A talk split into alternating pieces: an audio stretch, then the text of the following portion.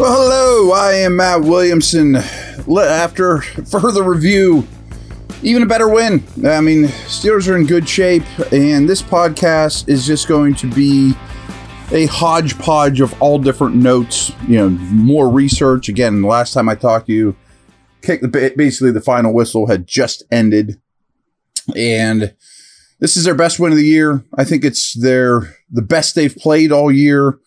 It's the most promising. Now that doesn't mean that they're ready to win four out of six Super Bowls and have Hall of Famers left and right, but I, I am encouraged at least. So again, there's not a lot of rhyme and reason to the order of this. I just have notes after notes after notes. I don't think they'll be repetitive, but here we go. Early in this game, clearly, first off, we know nobody's worse in the league with their quote scripted plays, their first 15. It's, it's not even close. I mean, they're by far the worst up until this game. And I'll look into it, you know, where they're at after this game. But early on, I mean, very early on, clearly they wanted to get Najee the ball, you know, swing pass, a lot of runs to the left, you know, behind Seumalo, who I think is really turning into a quality guard for the Steelers after a little bit of a rough start. Kind of reminds me of James Daniels a little last year in that regard. But he's picking up four, six, you know, five, six, you know, that type of thing. And then in the second quarter, he only got one touch. You know, like I understand that there's game script involved and things like that. But I, that was one criticism was it wasn't phenomenal. They but he was running and getting chunks much like second half of last year. I mean, he wasn't getting stopped for no gains. He wasn't ripping off 20 yarders, but he was getting consistent yardage and then just one touch in the second quarter. I just want to throw that out there. And these aren't all going to be negative, that's for sure. So, uh, along those lines, as we mentioned yesterday, they were three out of three in the red zone, three three rushing t- touchdowns, first rushing touchdowns of the year. But what I saw today after really watching, and then I went back and found the numbers on Pro Football Focus, in those situations in the red zone, they were successful on those rushing plays against very, very heavy box counts. You know, so just wanted to throw that out there that, you know, th- there was not a lot of room to run and they still, against heavy box counts, did a very nice job.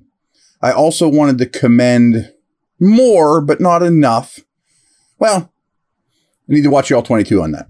More in breaking routes. There's no doubt after that. And yards after the catch is becoming what I think is a staple of this offense.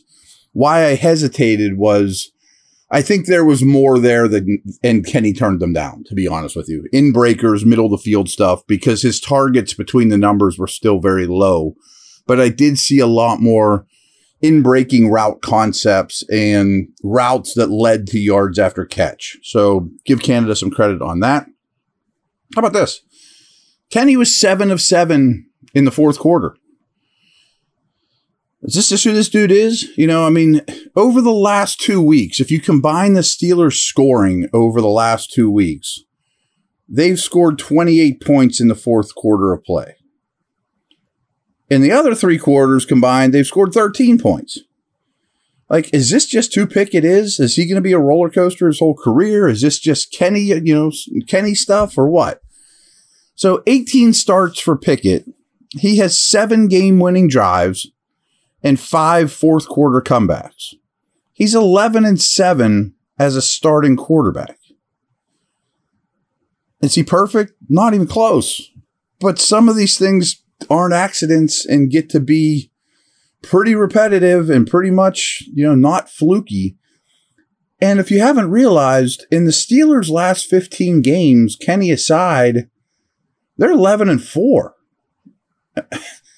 We're all calling for, not we, a lot of people are calling for coaches' heads and all that. And hey, I understand where you're coming from, but they've won 11 out of their last 15 times they've walked on an NFL field. I mean, I'm not including the preseason here, of course. So we talked about the fourth quarter stuff. In the fourth quarter, the Rams ran eight plays, 25 yards on those eight plays in the fourth quarter. Steelers ran 25 plays in the fourth quarter for 182 yards.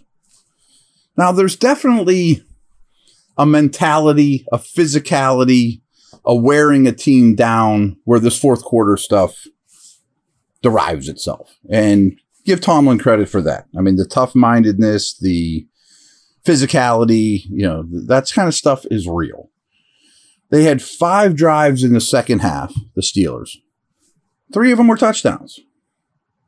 Pretty good. Um, I thought too. I, I, meant this to. I meant to talk about this more during the week. I talked about it here and there, but McVay and the this Rams team was really known the opposite of the Steelers. Fast start Rams offense, and they were the better team early on, and they moved the football and they did good things but then they kind of wore out. You know, I mean, just total opposite. They're coming into this game. This, the, the the Rams are fast start, scripted, kill you, boom, boom, boom, get a lead. Steelers are the opposite, and then the game kind of played out that way. All right, I got a ton more here. Let's take a quick break. I need a little sip of water. I'll be back in a minute.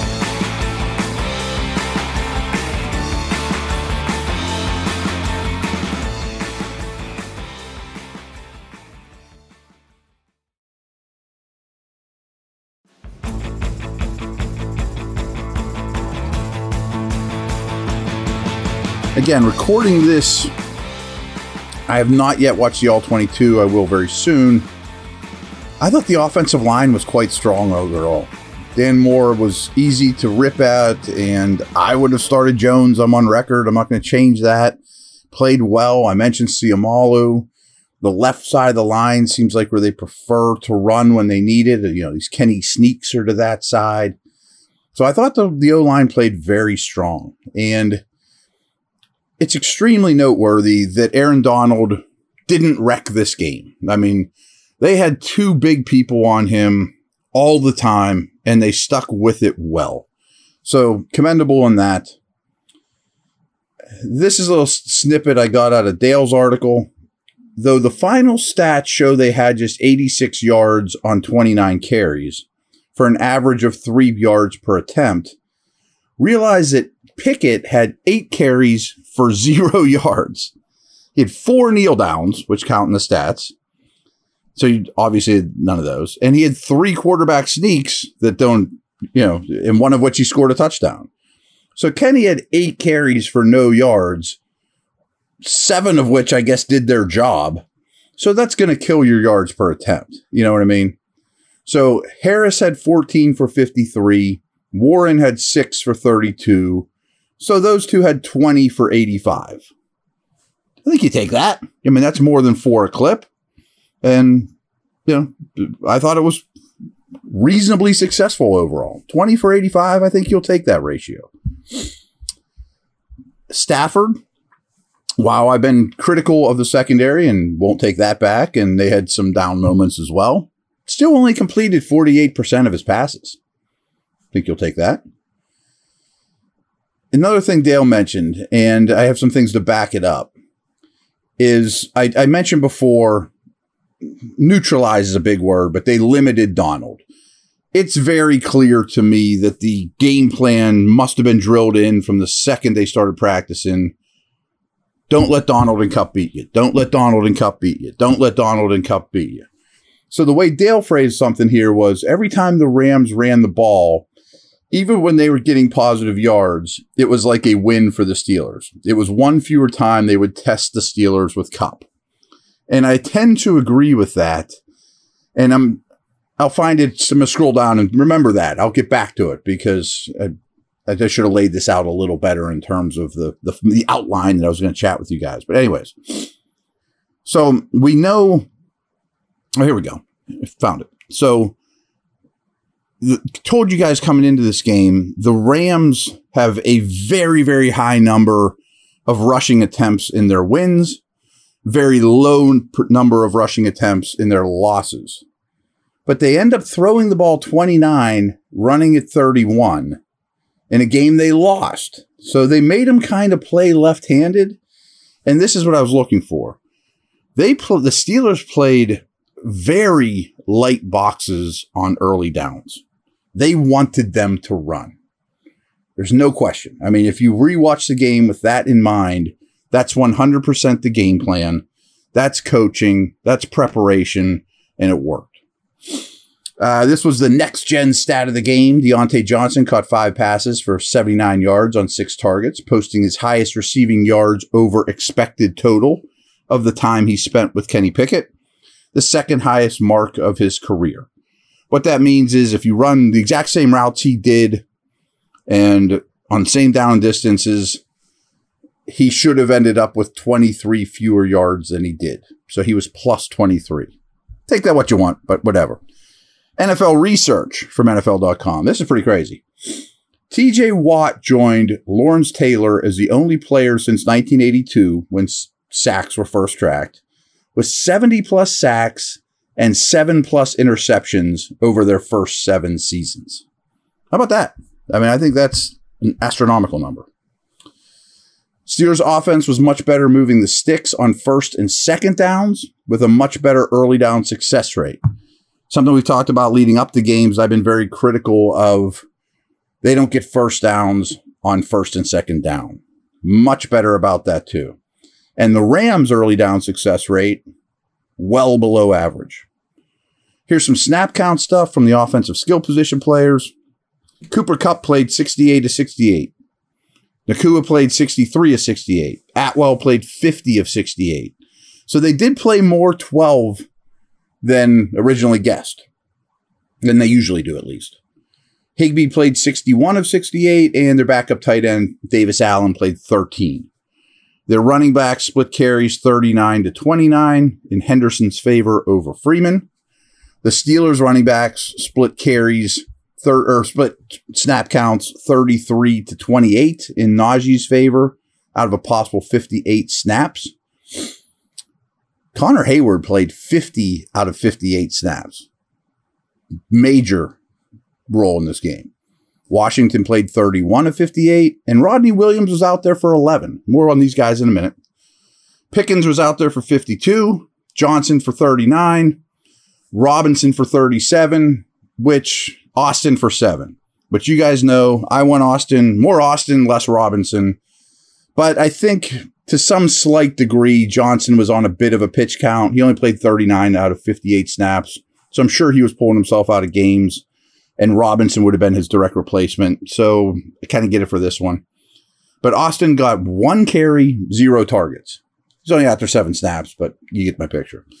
Washington was out there 31 snaps, zero targets yet again. How about this? Pickens averaged 3.8 yards per route run, and Johnson was at 3.2. If you're over two yards per route run, especially for the season, you're killing it. You know, 3.8, 3.2. Robinson was at 0.47. I mean, that's just who he is. Nacua was at 5.1. But Kupp was under one, 0.91 which I'm sure if you told the Steeler statisticians or whatever, we'll keep Kupp to under a yard per route run. I like our chances of winning this thing. Um, here's a couple other nuggets, small little nuggets about the skill position dudes. Diontae played all 31 snaps in 11 personnel, but only eight of the possible 21 when they were in 12 personnel. So I think that's how they just kind of limited his snaps a little bit. Was just had him out there in three wide, not when they had two tight ends on the field. Allen Robinson took most of the of the other snaps in 12. The Steelers passed in on 7 of 8 plays with Johnson on the field and 3 of 12 plays with Robinson on the field. So, Heyward, he played 25 of a possible 31 when they were in 11. So they didn't have a big blocking tight end out there with three receivers on the field. They had Heyward. Washington only took six snaps out of 11, and they were all run plays. Warning sign, warning sign. Don't let the upcoming opponent know that, that Washington in 11 probably means run. Keep it quiet, keep it under your hat. Anyway, Rodney Williams um, took some snaps from Heyward and Washington in 12. And he also was out there to let the Steelers run six plays of 13 personnel, three tight ends on the field, something they've been very reluctant to do this year. So I think their tight end usage tells you a lot about, you know, what they think of these guys and making a couple changes out of the out of the bye. Um, that's a wrap for today. A lot of good information there. Over now.